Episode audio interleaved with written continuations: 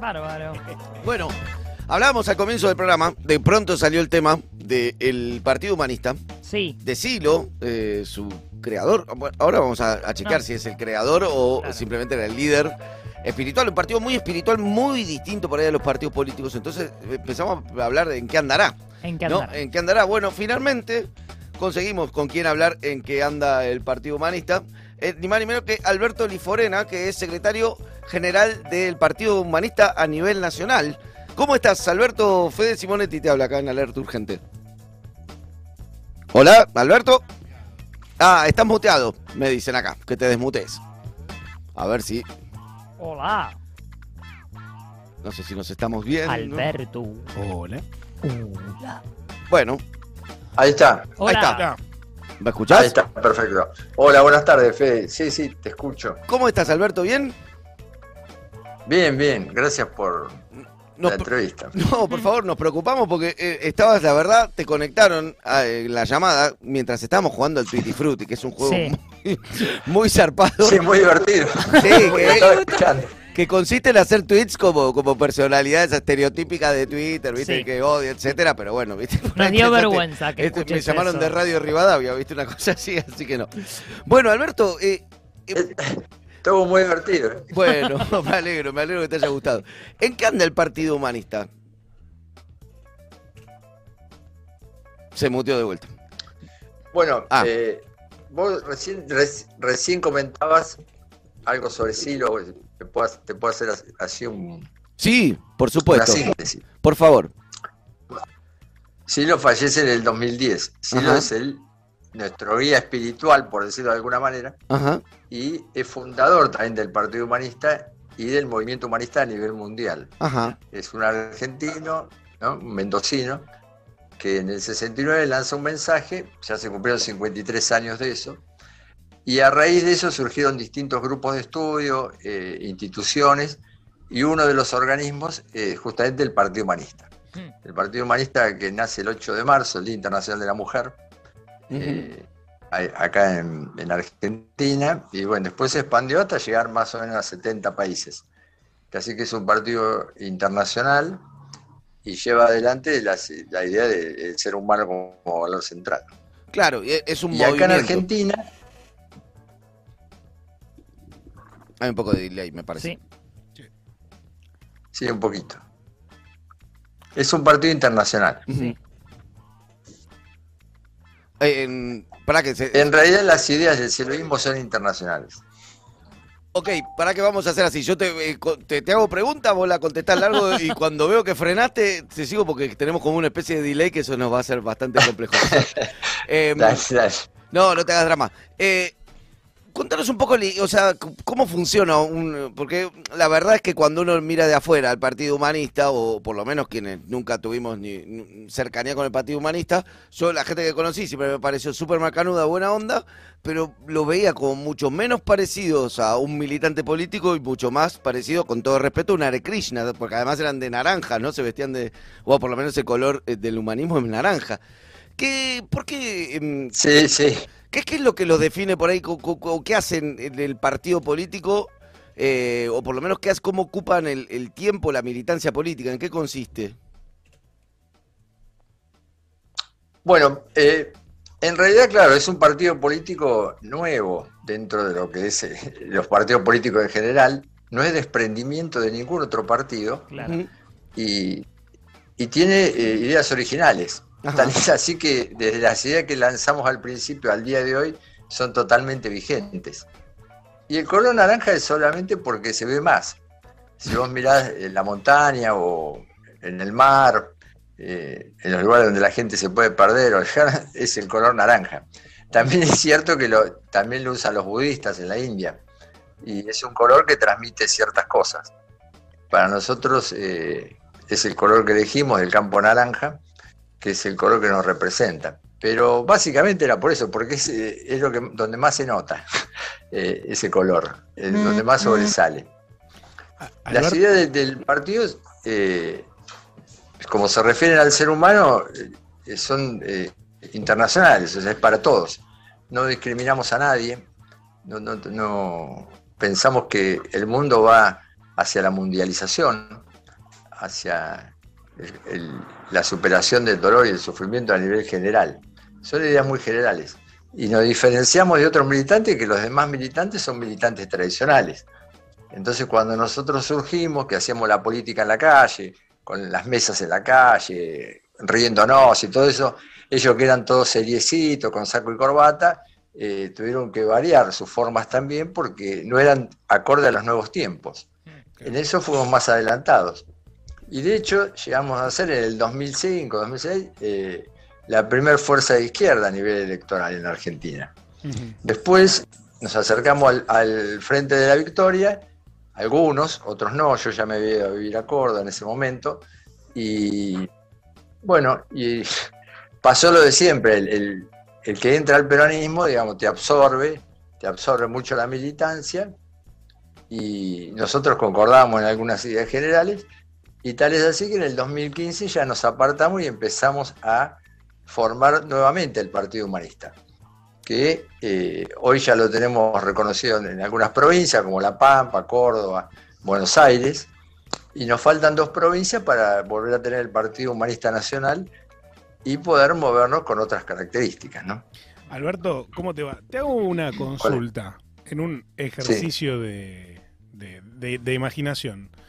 Elecciones 2023, se presenta el Partido Humanista, arrasa la elección eh, gana en primera vuelta. ¿Cómo, ¿Cómo gobernaría el Partido Humanista? Eh, salís elegido vos, ponele, como presidente. Sí. ¿Cómo gobernaría el Partido Humanista? ¿Me lo preguntas en serio? Eh, sí. como partido político, sí. Creo que en algún momento. Va, a menos de que, ¿no? Pero... sí. Sí, eso es un ejercicio de llegar a, llegar a ganar una presidencia tenés que tener una estructura que nosotros no tenemos, ¿no? Eh, pero bueno, haciendo frentes y todo lo demás, podés llegar eh, a gobernar un país. Yo creo que pareciera que es muy, muy complicado, pero en realidad no es tanto. Eh, salvo las relaciones más institucionales, después lo administrativo ya está organizado. Pero tenés que tener una estructura básica. Y nosotros básicamente eh, lo, que, lo que proponemos siempre es, eh, bueno, romper con el Fondo Monetario Internacional. Bien. Eh, porque el tema de la deuda es altamente sospechoso. Cualquier almacenero que te cobre una deuda, por lo menos tiene algún papel donde consta en, qué se, en qué gastaste, cuáles son los cargos. Y hasta ahora nosotros no hemos visto nada de todo eso. Entonces es algo que te condiciona y con lo cual si vos querés pagarla, honrar esa deuda, eh, sería una tontería también, porque nosotros los argentinos honramos las deudas, pero las, que debemos, no, no, somos giles. Entonces habría que investigarla y separar lo que hay que pagar y lo que no hay que pagar. La deuda externa te va a condicionar siempre, no solo a Argentina, sino a todos los países de América Latina, y va a ser muy difícil salir eh, y poder hacer una política eh, mucho más humanista, podemos decir. Em, Así que hay cosas que derogaríamos. Bueno, pondríamos las leyes. Para nosotros la democracia eh, es una democracia directa. Referéndum, mm. plebiscito, consultas al pueblo. Hoy es mucho más fácil. Ok. Después, que los diputados, concejales, todos ganen lo mismo que un maestro o un último empleado público. Ok. Que haya una ley de elección directa de los jueces y los comisarios. Entonces, eh, que sean un poder independiente real. Y los comisarios que sean electos por los vecinos, entonces los vecinos le puedan ir a reclamar a ese comisario, que es el que votaron, claro. si hay problemas en el barrio. Esas son algunas eh, de las leyes como más urgentes que proponemos. Nos está llegando. Alberto, estamos hablando con Alberto Liforena, que hoy del secretario general nacional, a nivel nacional del Partido Humanista. Eh, Emilia Armengoya nos manda un mensaje que nos dice: Encontré mi partido.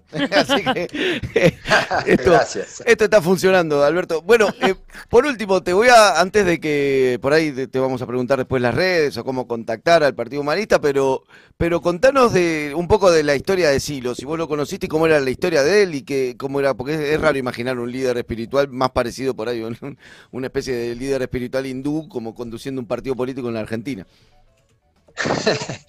Es cierto.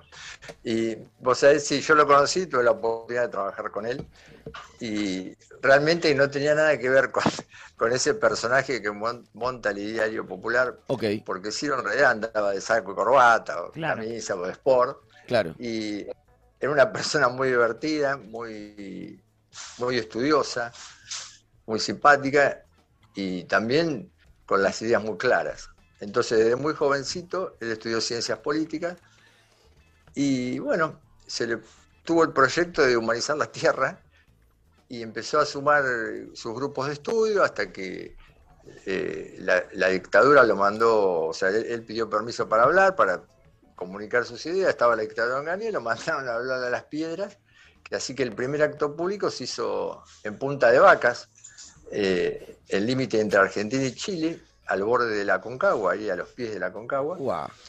Y viste, ahí se juntó la gente, bueno, fueron de la BBC de Londres, radio de todo el mundo, porque lo anunciaban como un nuevo Mesías, alguien que iba a revolucionar espiritualmente al mundo. Y, bueno, así nació, escondido todo y perseguido por la dictadura. Siempre fue muy criticado, tanto por la derecha como por la izquierda, porque, como vos dijiste bien al principio, nosotros no tenemos mucho que ver con ninguno. Si bien somos espiritualistas, pero también eh, somos bien terrenales. No ponemos lo, terreno a lo, a lo eterno. Para nosotros están mezclados, en este mundo actúa todo. Eh, el bien y el mal, eh, lo bueno y lo malo, eso está siempre actuando. Entonces, no, no dividimos. Si bien está el costado espiritual, para nosotros tiene que ver con la acción, con tratar de mejorar las condiciones de vida alrededor nuestro y alrededor de la, gente que queremos. Y eso puede ser muy importante, porque si a un pueblo le inyectás fe, esa fe puede mover toda una maquinaria. Eh, ¿Qué es un pueblo sin fe? Nada, es un pueblo abatido, sin ideales, sin, sin ganas de vivir, sin sentido. Para nosotros lo más importante es que se recobre ese espíritu, ese espíritu que, a veces tuvimos, que te lleva a la transformación, a querer mejorar, a querer cambiar las cosas. Necesitamos esa fuerza, recuperar esos ideales. Todos somos responsables de lo que pasó, pero también somos responsables de lo que viene.